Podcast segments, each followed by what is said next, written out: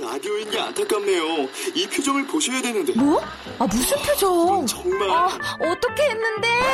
KBS 라디오 7개 채널에서 제공하는 최고급 정보들을 사진과 기사 그리고 영상으로 확인하실 수 있습니다. 읽는 라디오 KBS 라디오 홈페이지 라디오.kbs.co.kr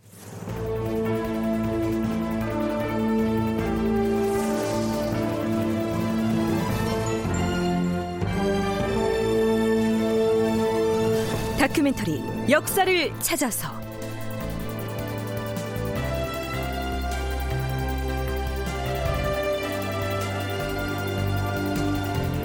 제 640편 조광조의 그림자를 지우다.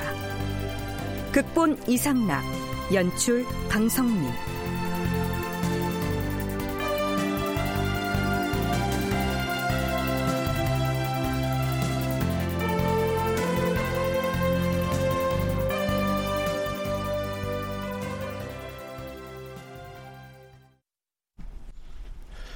여러분 안녕하십니까? 역사를 찾아서의 김석환입니다.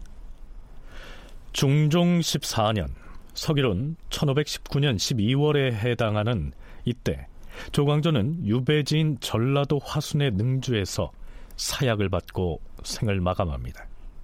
이때 그의 나이가 불과 38이었습니다 조광조가 본격적으로 관직에 진출해서 사림의 리더로서 개혁을 추진했던 기간은 고작 4년여에 불과한데요. 성리학 이념으로 무장한 그는 이 짧은 기간에 무서운 기세로 개혁운동을 전개해서 당대의 지식인 사회에 일대 파란을 일으켰던 것이죠. 그가 추진했던 개혁운동이 후대의 사가들에 의해서 높이 평가받는 가장 큰 배경은 사사로운 이해관계에 얽매이지 않았다는 것. 즉, 사익을 추구하지 않았다는 점을 들 수 있을 겁니다. 서강대 계승범 교수의 얘기 함께 들어보시겠습니다. 사적인 이해관계가 아니라 공적인 원리 원칙에 충실했던 사람으로 저는 보고 싶지요. 그럼 당시 사회에서의 공적인 가치라는 것은 무엇이냐 하면은 이를 나이도 없이 그것은 성리학적 가치가 되겠죠. 특히 정치 무대에서의 성리학의 가치는 왕도 정치, 도학 정치를 하는 것이고 이것을 개인에게 적용한다고 하면은 수기 치인을 하는 것이죠. 특히 수기를 잘해야 하는 것이죠. 그러니까 이들이 강조한 게 수기를 하기 위해서는 막연히 하는 게 아니라 소학을 잘 읽고 소학에서 강조한 것들을 하루 24시간 생활 속에서 그대로 실천을 해야 한다는 것이고 내가 이제 수기를 다 했으니까 치인을 하되 중앙정부에서는 유교적 가치와 위배된다고 생각되는 것들을 다 척결해 나가는 정풍운동을 일으키고 동시에 무지몽매한 향촌 사람들을 위해서는 이것이 유교적인 생활법도야 예법이야 이런 걸 훈계하기 위해서 향약운동을 전개해 나가는 것이죠. 그렇다면 그는 왜 결국 실패하고 말았을까요? 사학자 조승호는 정암 조광조의 개혁정치 연구라는 논문에서 그 실패 원인을 이렇게 기소하고 있습니다. 조광조의 개혁정치는 정치 권력을 완전히 장악하지 못한 상태에서 시작되었으며 또한 조광조의 정치적 우세도 반대 세력의 축출을 통해서 획득한 절대적인 우세가 아니라 단지 중종의 정치적인 신임에 의한 상대적인 우세였던 것이다. 이러한 상황은 중종의 정치적인 입장에 따라 언제든 변할 수 있는 가변적인 것이었다. 아닌 게 아니라 중종은 조광조와 그가 이끄는 살림 세력이 오히려 국왕권에 위협이 된다고 판단하고서 결국 정치적인 입장을 바꾸게 됩니다. 그것이 바로 조광조를 죽음으로 몰고 간 기묘사화로 나타났던 것입니다. 조광조의 개혁운동은 현대 정치에서도 제도 개혁을 논할 때마다 거론되곤 합니다. 그 때문에 역사학자들뿐만 아니라 정치학을 하는 학자들의 연구 논문도 꾸준하게 발표되고 있는데요. 다만 한 가지 그를 평가하는 데 있어서 그가 개혁운동을 펼쳤던 16세기 전반에 조선사회의 분위기가 어땠는지를 먼저 살필 필요가 있을 겁니다. 계승범 교수는 이렇게 얘기하죠. 경전에서 배운 대로 내가 올바르기만 하면 다 저절로 이루어진다. 이걸 그냥 믿은 거죠. 그런데 정치는 그렇지가 않죠. 겉모술수가 난무하고 피 튀기는 정쟁이 끊이지를 않는 것인데 그것까지는 생각을 안 했던 것 같습니다. 저는 개인적으로 보면 요새 현대 사회에서 조광조 얘기를 많이 하는 편인데 조광조가 추구하고자 했던 가치가 과연 현대 시각에서 볼 때 좋은 거냐 그거는 뭐 사실 그건 좋다 나쁘다 의견은 분분할 수 있겠지만 그건 조광조에게 책임을 물을 일은 아니죠. 왜냐하면 조광조는 자기 당대의 보편적 가치에 충실하고자 했으니까. 다만 성리학적 가치가 시공을 초월해서 현대 21세기 대한민국의 보편적 가치와 얼마나 소통할 수 있느냐 이건 다른 문제죠. 조광조를 두고 유교 원리주의에 갇혀서 좌우 살피지 않고 밀어붙이다가 좌절하고만 아마추어 개혁 운동가 이렇게 평가하기도 하는데요. 성리학 이념에 입각한 도학 정치가 당대 조선 사회의 지향이었다는 사실을 상기할 필요가 있다. 이러한 견해입니다.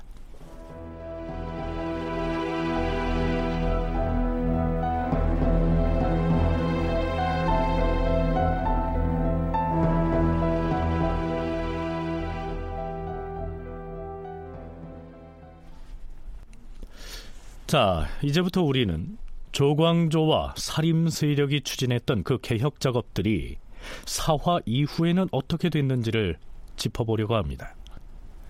조광조가 추진했던 일련의 개혁 조치 중에서 가장 먼저 무효화를 논의한 것은 전국공신 개정에 관한 건이었습니다.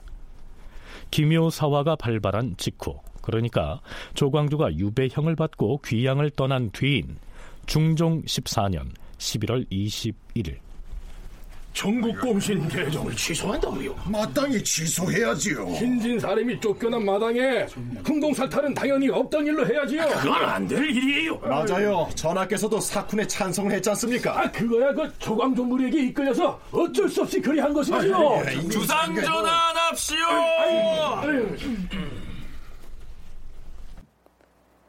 영의정 정광필, 좌의정 안당, 우의정 김전, 이조판서 남곤, 병조판서 이장곤, 좌참찬 이유청, 예조판서 신상, 형조판서 홍숙 등에게 명하여 전국공신을 개정하지 말도록 하는 일을 의논하게 하였다. 영의정 정광필이 먼저 아뢰었다. 주상 전하, 전국공신은 처음부터 다들 그 책정에 문제가 있다고 생각하였사옵니다. 공신들 중에는 폐주 연산에게 아부한 자들도 많았기 때문에 신등이 전에도 수차 고칠 것을 아뢰었던 것이옵니다. 이것은 조광조를 비롯한 신진사림이 개정할 것을 주장했기 때문에 새삼스레 고친 것이 아니라 훈공이 없는 사람들을 공신으로 책정한 것이 잘못되었기에 전하께 하려서 개정하게 된 것이옵니다.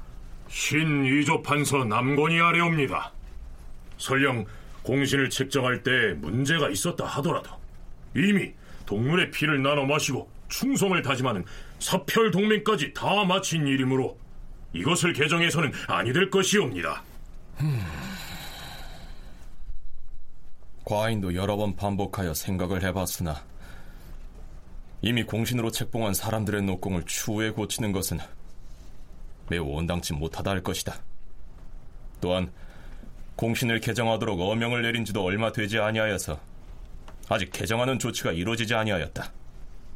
더구나 70여 명이나 되는 사람들의 노공을 10년이 지난 뒤에 추가로 개정하는 일이 어디 쉽겠는가? 선대 임금 때에도 공신에게 내린 훈공을 추후에 삭탈하는 일은 없었다고 들었도다. 그러므로 과인이 경들의 의견을 다시 묻는 것이야. 전하, 녹공이 잘못되었다는 상소는 대간이 사사로이 올린 것이 아니옵니다. 그런데도 공신 개정을 주청하였던 당시의 대간을 이미 단죄하였기 때문에 그들이 주청했던 일을 고쳐버린다면 사람들이 무엇라 하겠사옵니까? 조광조 등이 아래었던 일이기 때문에 고쳤다. 이렇게 말할 것이고 합당하게 받아들이지 아니할 것이옵니다. 공신 개정을 없던 일로 하는 문제를 다시 의논해서는 안 될 듯하옵니다. 조광조 등이 고치기를 주장했던 사람들을 죄다 삭제할 수는 없더라도 아무런 공도 없이 공신으로 책정된 자들의 녹공은 역시 개정을 해야 하옵니다. 이 자리에서 조광조 등이 추진했던 공신 개정 조치를 그대로 유지해서 중종 반정 때 실제로 공을 세운 적이 없음에도 공신으로 책봉된 사람들의 훈공을 삭탈해야 한다고 주장한 사람은 영의정 정광필이었습니다. 그리고 고치지 말고 원 상태로 되돌리자고 주장한 사람은 김효사화의 주역 중의 한 사람으로서 이조 판사에 새로이 임명된 남곤이었습니다. 여기서 잠깐 조광조 등이 전국 공신 개정을 들고 나와서 관철시켰던 그 배경을 다시 한번 상기해 보기로 하죠. 전국 공신이란 중종 반정을 일으켜서 연산군을 몰아내고 중종을 새 국왕으로 즉위시키는 데 공을 세운 사람들을 대상으로 책봉한 공신을 일컫습니다. 그런데요, 그 수가 무려 117명에 달했습니다. 공신을 남발한 것이죠. 그래서 조광조 등이 공적이 없는 사람들의 훈공을 대거 삭탈할 것을 주장했고 이 중종도 마지못해 찬성했던 것이죠. 경희대학교 한춘순 교수의 얘기입니다. 14년에 76명의 공신의 공을 사쿤한다는 조치가 나오기 이전에 이미 12명의 공신의 공이 사쿤이 된 상태였습니다. 그런데 그런 상태에서 또 76명의 사쿤이 단행이 되니까 117명 가운데 88명의 공신이 공이 없는데도 전국 공신이 되었다라는 걸 인정하게 되는 거예요. 그래서 전국 공신이 29명만 남는 셈이 되는 거죠. 이거는 반정으로서 정권을 잡은 박원종이나 유순정, 성희안 그리고 공신들 자체에게 굉장히 큰 위협이 되는 겁니다. 그래서 실제로 그들이 집권하고 있는 집권의 명분과 기반을 송두리째, 뿌리째 흔드는 결과가 되는 것이기 때문에 이들이 아주 극도의 위협감을 느끼지 않을 수가 없는 상태였어요. 중종반정의 공을 인정받아서 공신이 된 훈구 세력은 자기들의 공신 지위를 삭탈당할까봐 극도의 위협감을 갖고 있었는데 조광조가 그 일을 관철시켜 버렸고 결국 그 바람에 기묘사화가 일어났던 것이죠. 하지만 아무런 공이 없는 사람들에게 공운이 남발돼서 그게 여러 차례 논란거리가 되었다는 사실은 임금인 중종도 알고 있었는데요. 왜 이 시점에 와서 그걸 고치겠다고 나섰을까요? 전국 공신 가운데서 공이 없음에도 불구하고 공신이 된 사람들, 그러니까 공을 가짜로 내세워서 공신에 책봉된 사람들의 공신 직위를 박탈하는 것이 이제 위훈 삭제죠. 근데 이 위훈 삭제는 추진하는 논리나 아니면은 그 정당성은 충분하다고 생각을 합니다. 근데 이제 그럼에도 불구하고 이것이 가지고 있는 정치적 속성이 있는데 그것은 뭐냐면 중종이라고 하는 군주가 연산군이라고 하는 이 폭군을 몰아내고 어떻게 보면 왕이 된 어떤 그 사람들을 공신에 책봉한 중종의 입장에서 보면 자신의 즉위를 정당화시킨 사람들 이런 의미가 있는 거거든요. 물론 여기에는 어, 정말 아무런 공도 없이 어떤 인척 관계라든가 아니면 여러 가지 정치적 계산 때문에 공신에 책봉이 되기도 했지만 중종의 입장에서 봤을 때 이걸 자꾸 건드리게 되면 자기 통치와 직위의 정당성을 훼손시킬 수 있는 요소가 있는 거기 때문에 굉장히 좀 불편한 어, 입장을 가질 수가 있는 것이고 서울대 규장각 한국학연구원 송웅섭 책임연구원의 얘기 들어봤습니다. 전국공신의 책봉이 잘못됐다는 점을 인정하게 되면 중종반정 자체의 의미를 깎아내리는 셈이 되고요. 그렇게 되면 순전히 반정이라는 정변 때문에 느닷없이 왕위에 올랐던 중종 자신의 정통성마저 훼손하는 결과를 초래하기 때문에 이 중종은 언제는 공신 개정에 찬성했다가 왜 이제 와서 번복하려 드느냐 이런 비판을 무릅쓰고라도 공신 개정 무효화 조치를 시도하고 나선 것이다. 이런 얘기입니다.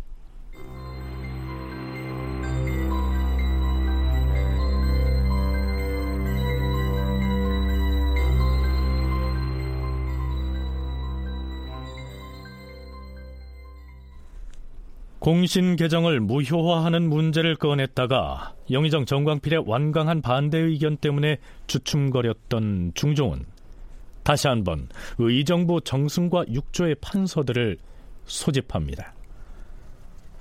과인이 공신 개정을 어찌할 것인지 대신들의 뜻을 다시 한번 친히 듣고자 하니 어디 영상부터 그 의견을 말해보라.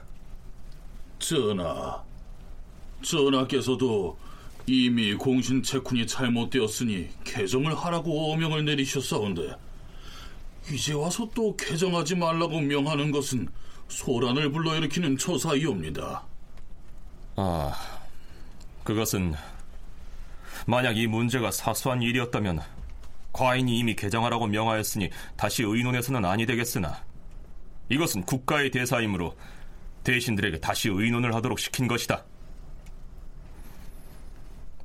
이미 공신으로 책정된 사람들을 추후에 개정하는 것은 아무래도 어려울 듯하고 공이 없는 것이 뚜렷이 드러난 자들만 고치는 것도 곤란할 것 같으니 아예 전체를 다 개정하지 않고 그대로 두는 것이 마땅할 것이다. 중종은 대신들의 의견을 듣기 위해서 논의에 붙인다고 했으면서도 자기 자신이 직접 고치지 않는 것이 좋겠다면서 요즘식으로 말하자면 노골적으로 가이드라인을 제시하고 나섭니다. 그러자 기묘사화의 주역인 남곤과 이장곤이 맞장구를 칩니다. 공신 책정은 가벼운 일이 아니옵니다.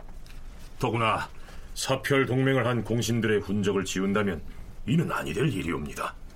애당초 조광조 등이 개정하자는 의논을 낸 것이 크나큰 잘못이었사옵니다. 그렇사옵니다. 한번 정한 공신을 개정하는 것이 매우 어렵다는 것을 알고 있었으나 그때 조광조 등 신진 사림이 여러 날 동안 사직을 하면서 조정이 시끄럽게 되자 어찌할 수 없어서 개정하는 쪽으로 의견을 아뢰었던 것이옵니다. 분위기가 이쯤 되자 중종이 아예 영의정 정광필을 지목하면서 재차 의견을 묻습니다. 어찌 공신 개정의 이유만으로 조광조 등을 죄 주었겠는가? 영상은 의견을 말해보라. 공신록을 그대로 두고 삭제하지 않는 것이 어떠한가? 전하, 그렇다면 공신은 개정하지 않는 것이 좋겠사옵니다. 알겠어. 이제 대신들의 말을 두루 듣건데 다들 그대로 두고 개정하지 않기를 바라고 있고 또한 놓고 난 지도 이미 오래되었으니 뒤늦게 고칠 수는 없는 일이오. 승정원에서는 어명대로 봉행하라. 이렇게 해서 조광조가 대대적으로 손질을 해서 관철했던 전국공신 위훈 삭탈 문제는 없던 일이 돼버린 것입니다.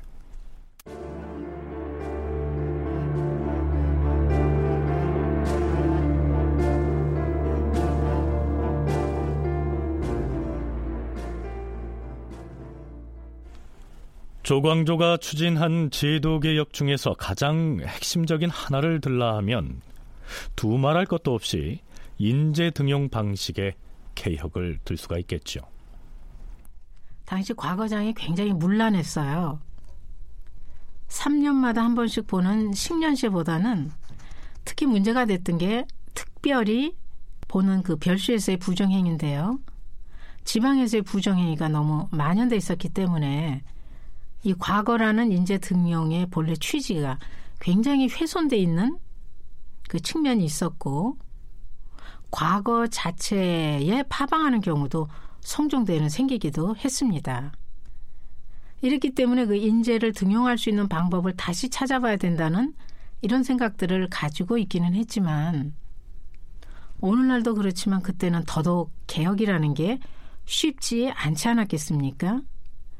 그래서 그 인재 등용의 측면에서 이렇게 과거 제도로만 인재를 등용하지 말고 그래서 도입한 것이 바로 혈량과였지요.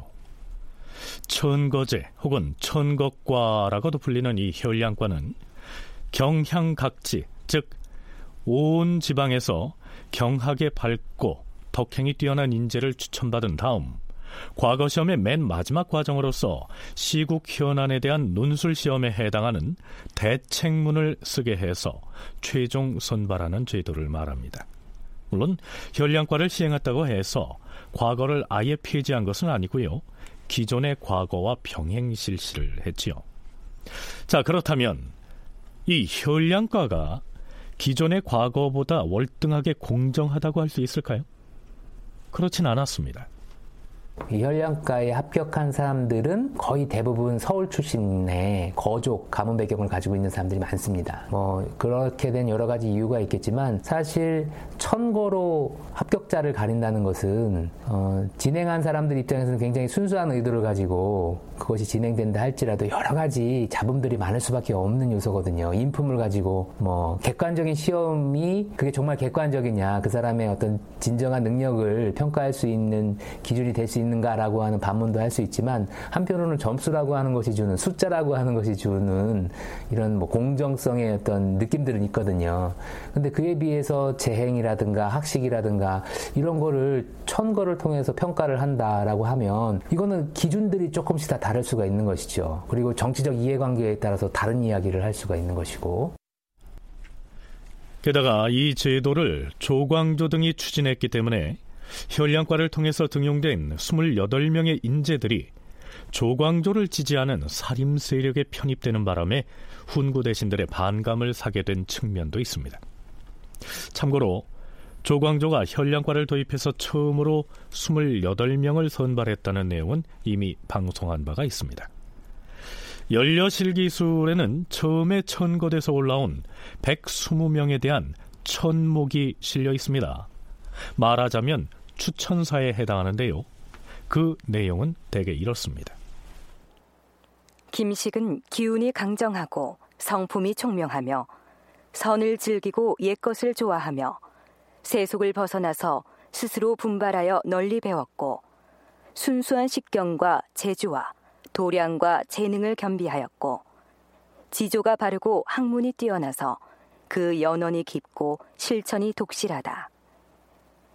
진사 안처겸은 병오년 출생이다. 본관은 순흥이며 학행이 있고 지조가 있다. 우의정 안당의 아들이다. 사실 올라온 개개인의 천목에다가 나쁜 얘기를 써놨을 리는 없겠죠. 모두 다 총명하고 학식이 깊고 효성이 지극하다. 이런 항목이 빠지지 않는데요. 안처겸을 포함해서 당시 안당의 세 아들이 모두 천거과를 통과한 데서 알 수 있듯이 명문 거족의 자제들이 주로 급제자 명단에 이름을 올렸음을 알 수 있습니다.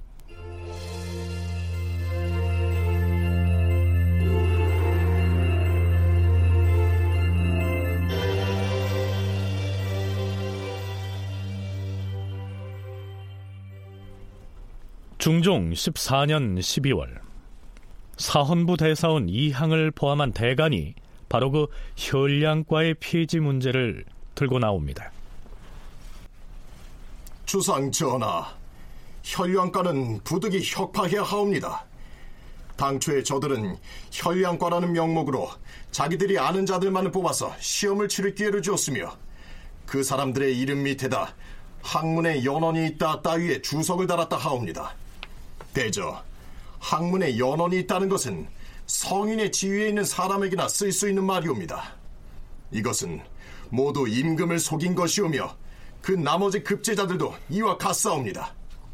전하께서 능히 깨달으셨으면 쾌히 결단하여 이를 혁파해야 하옵니다. 그렇사옵니다. 애당초 인재를 천거를 할 때 공론에 따라 하지 않았사오며 모두가 저들이 서로 아는 무리들로 채웠사오니 이는 결코 공정하지 않았사옵니다. 과방을 혁파하는 일은 물론 중대하기는 하나 공정하지 않은 폐단도 매우 온당치 못하오니 개정을 해야 하옵니다. 혈량과는 지금 혁파하지 않으면 후세에도 이를 빙자하여 끝없는 폐단을 만들게 될 것이옵니다. 혈량과로 급제한 사람들이 어찌 죄다 공정하지 않다겠는가? 이 사람들을 다 간사하다고 하면 그 생각은 옳지가 않아. 영상의 의견은 어떠한가? 예, 전하. 혈령과로 벼슬에 오른 자들을 어찌 죄다 간사하다고 할 수 있겠사옵니까? 신중히 판단해야 할 것이옵니다. 이 급제자의 대표적인 성향을 보면요. 한 26명 정도가 살인파 또는 살인파와 관련된 인물들이었다는 점이에요. 또 여러 계기나 관계에 의해서 서로 깊이 얽혀져 있어요. 이 인물들이. 그리고 이미 진출해 있던 살인파와도 내밀한 연관성을 인간적인 관계를 다 가지고 있었던 거죠. 따라서 현령과는 조광조 등이 인지 등용의 제도에 어떤 혁신이 필요하다라는 명분이었지만 내면적으로는 자신들의 세력을 급속하게 확대하는 하나의 방법이었던 거죠. 그런 이유에 공신의 위훈 삭제를 그렇게 대규모로 결행을 하니까 훈구들로서는 격렬하게 반발을 할 수밖에 없었던 상황이 된 겁니다. 드디어 중종이 이렇게 결론 내립니다. 자고로 우리 조선의 조종조에서 선비를 뽑던 방식은 다양하지 않았다고 할 수는 없을 것이다. 그러나 선비를 뽑는 법에는 본디 정해진 규모가 있었다. 전에는 대소신료들이 이렇게 말하였다. 전하, 사체의 밝은 인재를 얻으려면 옛 혈량과 등을 본떠서 서울과 지방의 관리들로 하여금 재행이 겸비되고 덕행이 뛰어난 사람을 널리 천거하게 한 다음 그들 중에서 선발하면 아마도 쓸만한 사람을 얻을 수 있을 것이옵니다. 그때는 입을 모아 이렇게 말했는데 이제 와서는 대신과 대관이 모두 말하기를 주상 전하, 천거로 사람을 뽑는 것은 조종에서부터 내려온 제도가 아니옵니다.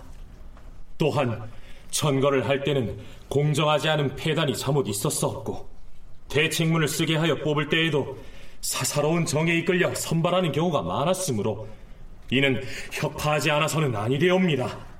이렇게 의논을 모으고 있다. 그러니 어찌할 것인가? 과인은 대소신료들의 의논을 받아들여 이렇게 명하노라. 천거 별신은 파방하되 무과는 여전히 파방하지 말라. 당초 조광조가 혈량과를 강력하게 주장할 때에는 중종 자신도 찬동했는데요. 이제 와서 태도를 바꿔서 혈량가를 폐지하겠다고 말하면 국왕으로서의 체면이 서지 않겠죠. 그러니까 신하들을 향해서 그때는 너희들이 모두 혈량과를 찬동해서 내가 채택했는데 이제 와서는 모두 없애자고 하니 뭐 그렇다면 나도 신료들의 뜻에 따르겠다. 이렇게 함으로써 국가적으로 중요한 인재 선발 제도를 두고 국왕이 이랬다 저랬다 한다 하는 비판을 피해가려는 모습을 보입니다. 자, 그런데요. 혈량과라고 하는 제도를 없애는 것이야 그렇다 치더라도 그렇다면 혈량과에 합격해서 이미 여러 부서의 관직에 진출해 있는 그 관리들은 어떻게 됐을까요? 앞에서 중종이 했던 말 중에서 천거 별신은 파방하되 무과는 여전히 파방하지 말라. 이 말의 뜻을 새겨볼 필요가 있습니다. 과거 급제자를 발표할 때 합격자 명단을 적어서 방을 붙이지 않습니까?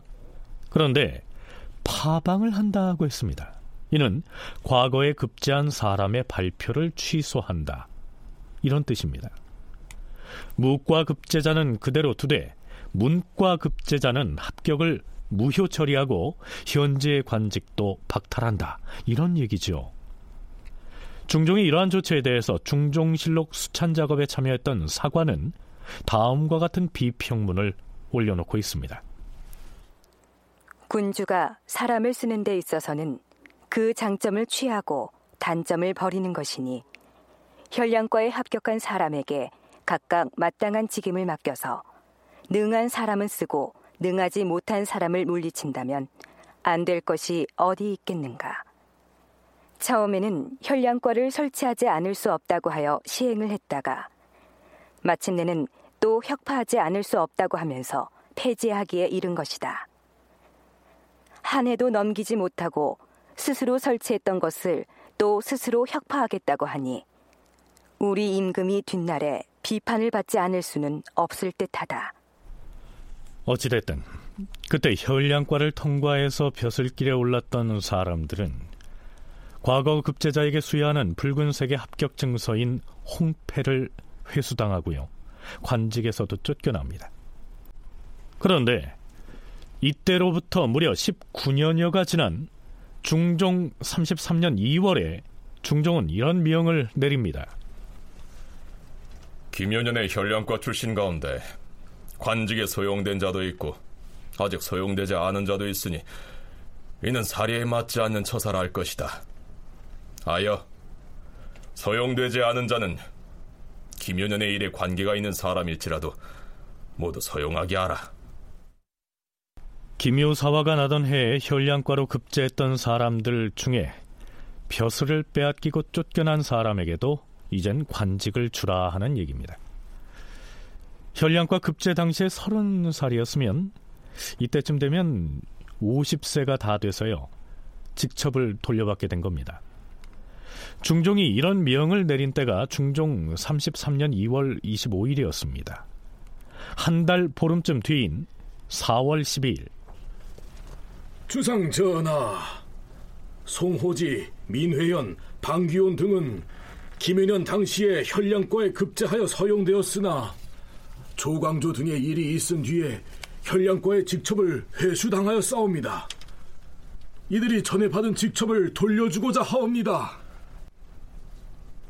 그리하라. 뿐만 아니라 최숙생, 이자, 윤, 문근수, 김세필, 유용근, 윤자임, 박세희, 김구 등도 직첩을 돌려주고 소용하게 하라. 그런데 20일쯤 지난 5월 2일에는 이 문제를 두고 대신들 사이에서 논란이 벌어집니다. 전하, 천거과란 전에는 없는 제도였사옵니다. 지난날 조광조 등이 허위를 내세워서 이 과거 제도를 처음 만들었으므로 조정도 그것이 공정하지 못함을 알았기에 의논을 모아 협파하지 않았사옵니까? 따라서 오늘날 그들을 모두 복원하여서는 아니 되옵니다.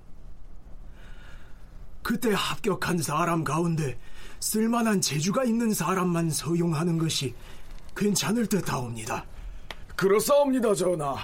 혈량권은 명분은 좋지만 조종 때부터 대대로 시행해온 제도가 아니므로 논의를 거쳐서 이미 파였사옵니다. 이것을 복원하여서는 아니 될 것이옵니다. 그들 가운데서 버리기에 아까운 쓸만한 인재가 있다면 그들은 등용해도 될 것이옵니다. 음, 의정부와 대간의 의논이 모두 그러하다 하니 그렇다면 그들 중에서 재주 있는 사람만을 관직에 서용하라. 혈량과 급제자들이 겪어야 했던 우여곡절은 거기에서 그치지 않았습니다. 중종 사후에 왕위를 이어받은 인종은 혈량과 급제자를 서용하라 하는 유언을 남기고 일찍이 세상을 떠났고요. 그 유언에 따라서 명종이 즉위하자마자 혈량과 출신 급제자들 중에서 아직 생존해 있던 14명을 관직에 등용했는데요. 그들마저도 곧 혁파돼서 직첩을 빼앗기게 됩니다. 자, 그렇다면 이후로 혈량과는 과거 제도로서 다시 부활했을까요? 송웅섭 연구원의 얘기 들어보시죠.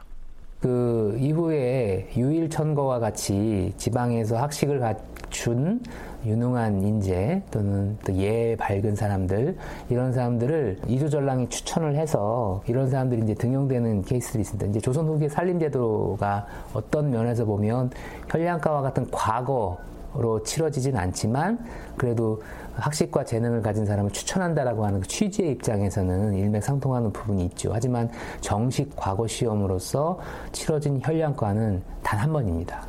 이때가 유일한 것이죠. 그래서 그런 의미를 가지고 있지만 당시 입장에서는 그렇기 때문에 이 조광조가 진행시켜서 합격시킨 이 사람들이 불편할 수밖에 없는 것이죠. 거기에는 정말 유능하고 학식이 있고 그런 인재라 할지라도 이건 조광조 세력이다. 라고 해서 이 사람들이 이제 내치게 되는데 김효사와 이후에 바로 파방이 됩니다.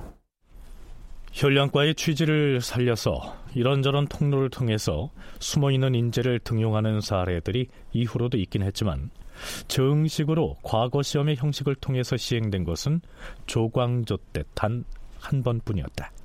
이런 얘기입니다.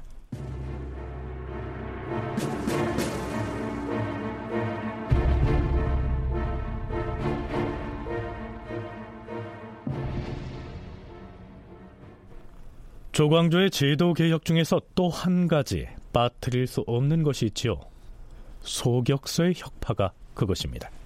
소격서는 성리학적 관점에서 보면 이단인 것이죠.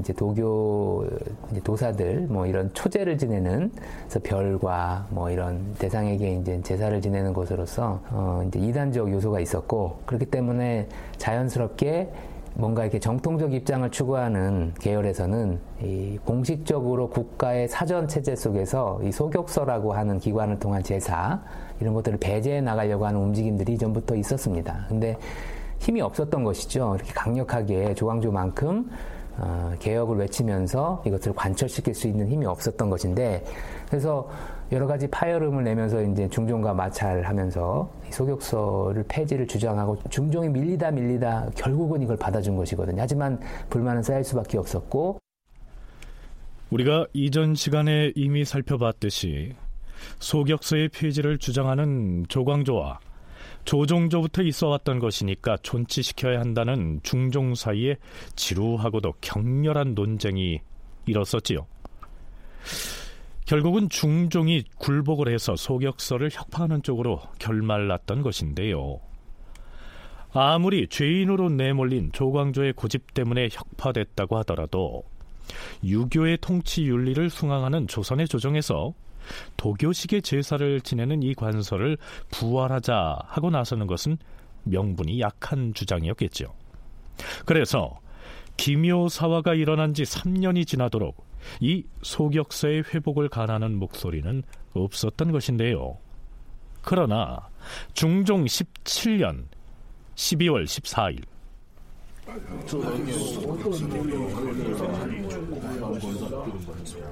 영의정 정광필, 좌의정 남곤, 우의정 이유청, 영창 부원군 권균, 우찬성 심정, 예조판서 홍숙 등의 대신들이 임금의 명을 받고 나와 모였다.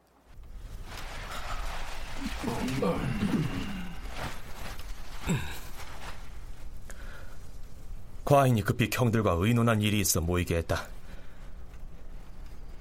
근래 자전께서 씌워서 음식을 들지 않으시려는 지가 거의 여섯 달이나 되었다. 어제는 과인이 내왕하며 문안을 드렸는데 자전께서 음식을 들지 못하고 구역질을 하셨다. 곁에서 모시면서 살피건데 자전께서는 날로 쇠약해지시어서 혼수 상태가 될 때도 있었다. 그 증세가 가볍지 아니하고 약을 써도 효험이 없으니 과인이 어찌할 바를 모르겠도다. 여기에서 말하는 자전은 임금의 어머니를 일컫습니다. 곧 중종의 생모인 정현왕후를 말하지요. 중종의 다음 얘기는 이렇게 이어집니다. 과인이 듣건데 중국 조정에서도 황제가 편치 못할 때는 관원을 보내 산천에 빌고 제를 지낸다고 하였다. 우리나라에서도 선대 임금들께서 편찮으실 때는 그렇게 한 일이 있었다고 들었다. 헌데 대비께서 편찮으실 때도 어떻게 했는지 그 전례를 알지 못하겠다. 대저 산천의 신령에게 빈다는 것이 비록 바른 일이 아닌 줄 안다. 허나 아무 다른 계책이 없는 막다른 지경에 처했을 때에는 임금이 친히 빌고 죄를 올릴 수도 있을 터인데 물론 그것은 곤란할 터이니 과인 대신 관원을 보내서 종묘사직과 산천에 빌도록 하면 어떠하겠는가? 만일 그렇게도 된다면 예관으로 하여금 그 일을 진행하도록 할 것이다. 영상은 의견을 말해보라. 주상 전하, 대비마마께 약을 지어 대접하고 치료를 하게 해드려도 효험을 보지 못하시기 때문에 전하께서 어쩔 수 없이 절박한 마음에서 신등에게 하교하시는 것이므로 비감스러움을 견디지 못하겠사옵니다. 신중도 모두 그렇게라도 빌어보는 것이 무방할 것이라 사료되기는 하오나 대비를 위해서 산천에 빌고 제를 지내겠다고 한 것은 무슨 뜻일까요? 그건 다름이 아니라 도교식으로 1월 성신에게 제를 지내겠다는 것입니다. 곧 예전에 소격서에서 하던 일을 다시 하겠다 이런 의미가 됩니다. 중종이 신료들에게 이런 얘기를 꺼낸 데에는 사연이 있었습니다. 중종실록에는요, 중종이 자전인 정현 왕후를 찾아가 문병을 하면서 나눈 대화가 자세히 올라 있는데요. 그 내용은 이렇습니다.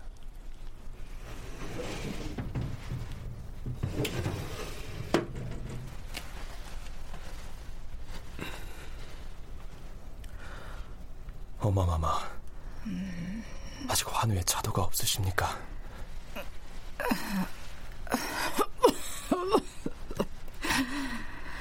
나는 괜찮으니 주상은 편전에 나가 일 보세요. 아니옵니다, 어마마마. 혹 분부하고 싶은 말씀은 없으십니까? 다른 할 말은 없으나 내가 평소에 불평스러운 일이 있는데 그것을 지금까지 해결하지 못했기 때문에 거기에 마음을 쓰다 보니 그 증세가 겹쳐서 병이 된 것 같아요. 그것이 무엇인지 말씀을 하시옵소서. 주상. 소격서가 비록 정도가 아니고 이단이기는 하나 없던 것을 오늘날에 장시한 것이 아니고 우리 선대 임금들께서 나라를 개국한 일에 이어져 내려왔던 것이 아닙니까? 그동안에도 신하들이 그것을 혁파하려고 하였으나 없어지지 아니하고 이어져 온 것인데 음, 지난 날의 주상이 조광조 등 신진 사림의 말을 받아들여서 하루아침에 갑자기 혁파하게 된 것이에요.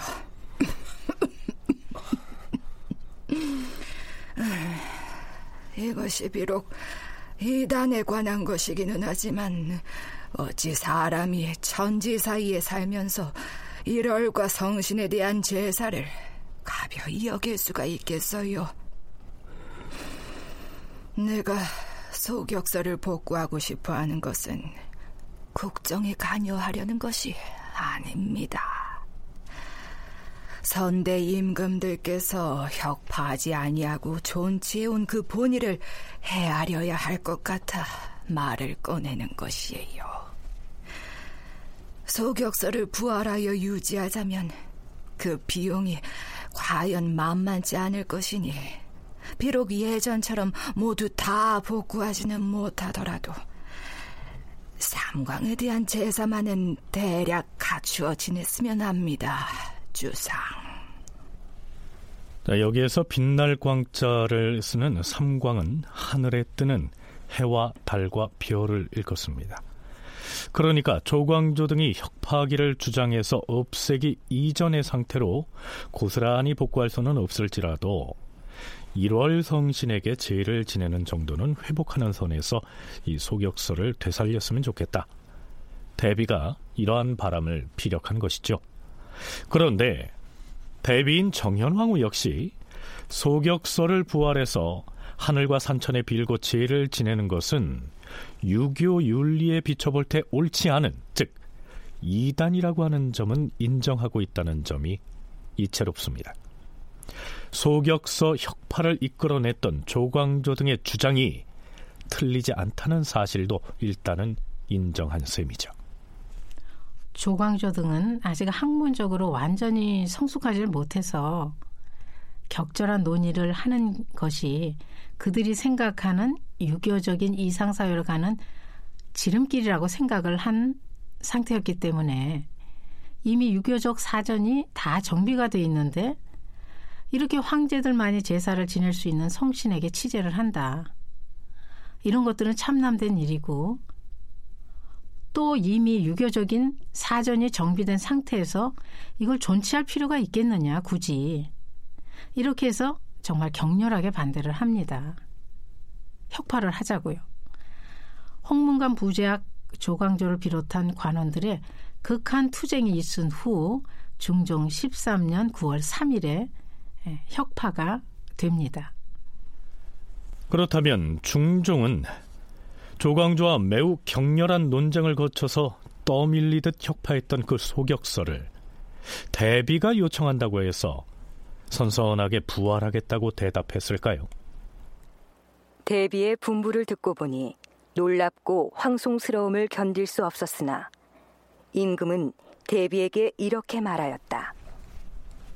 어마마마, 소격서의 혁파가 비록 조광조 등 신진 사람의 의논에서 나온 것이긴 하오나 조정의 공론도 혁파려 한 지가 오래되었기 때문에 혁파한 것이며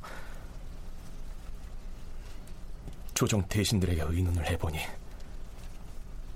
다시 세울 수는 없다고 하였사옵니다. 지금 자전께서 환우가 날로 중해지시는데 병중에는 마음의 안정이 중요한 것이오니 부디 소격서에 대한 일은 잊으시고 음. 마음을 편히 하시기 바랍니다. 그러나 임금이 대비를 곁에 모시고 있으면서 음식 드시는 것을 살펴보니 반숟간이나 되는 죽도 들지 못하시기에 강권하다시피 하였다. 오랫동안 음식을 들지 않으시기 때문에 이처럼 기운이 없으신 겁니다. 무엇보다 음식을 드시는 것이 가장 중요합니다.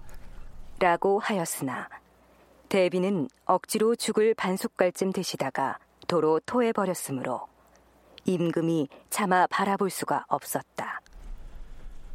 대비인 정현왕후는 이처럼 병이 깊은 상태에서도 소격서 부활에 대한 희망을 거두어들이지 않습니다. 주상, 이 어미는 소격서를 예전 그대로 다시 세우자고 한 것은 아니라고 하지 않았습니까? 하늘의 삼광에 제사 지내는 일만 패하지 않는다면 어미의 마음이 거의 편해질 것이고 내 마음이 그렇게 변해진다면 병 또한 나아질 것이에요. 중종의 고민은 깊어져만 갑니다.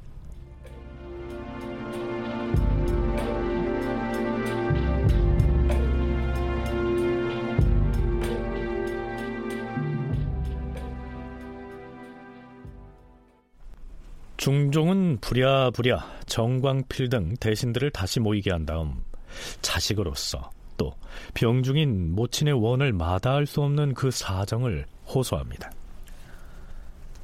무릇 사람은 부모가 병이 극도에 이르렀을 때는 그 청을 그대로 따름으로써 부모의 마음을 위로하는 법이다.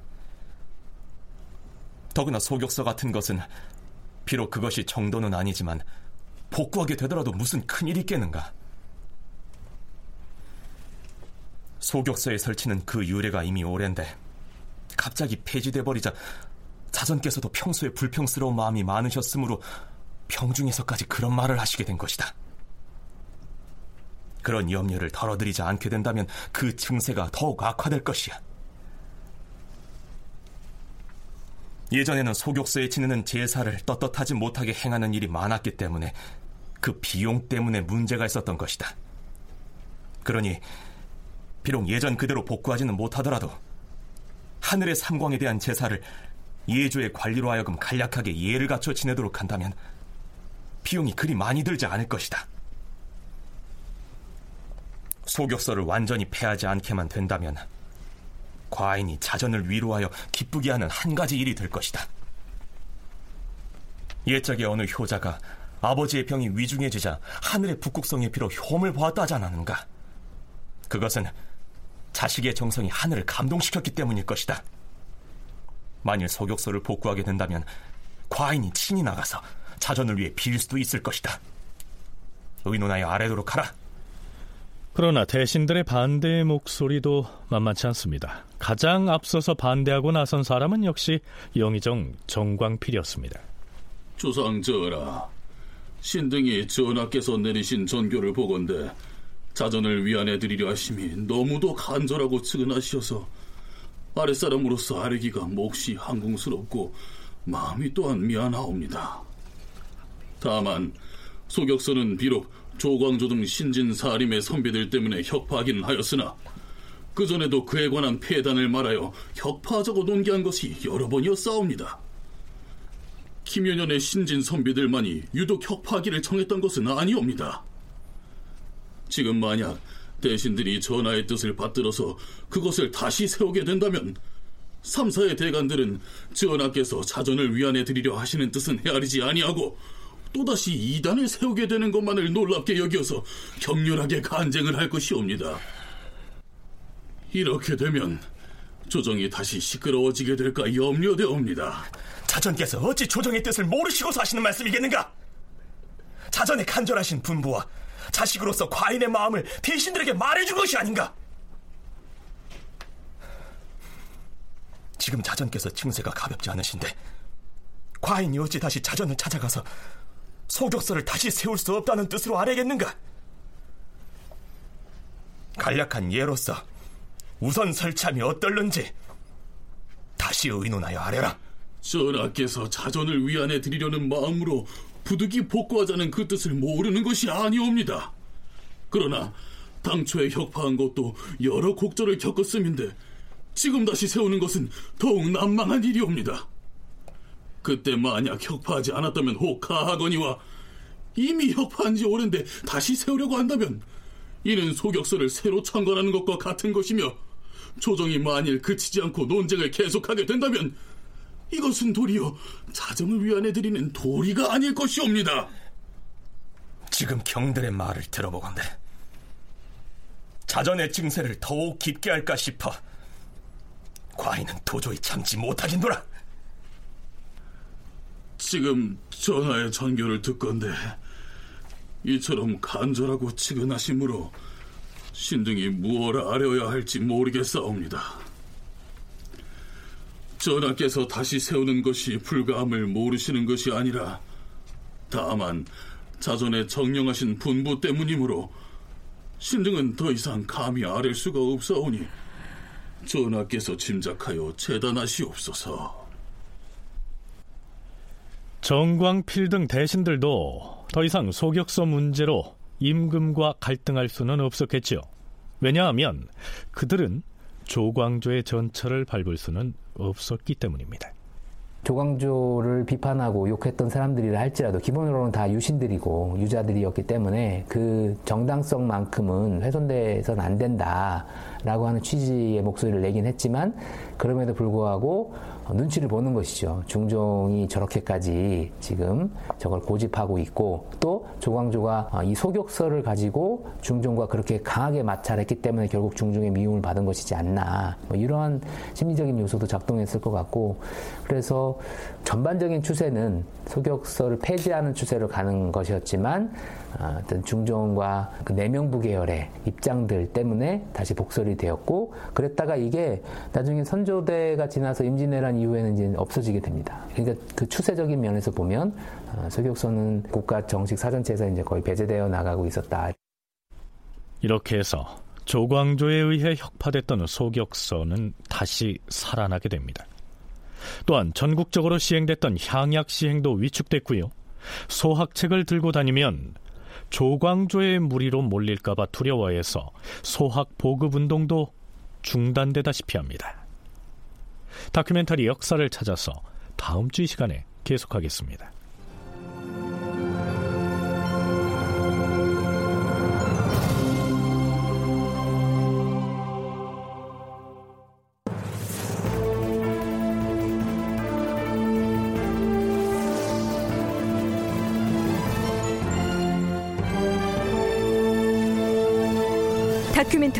역사를 찾아서 제 640편 조광조의 그림자를 지우다 이상락 극본 강성민 연출로 보내드렸습니다.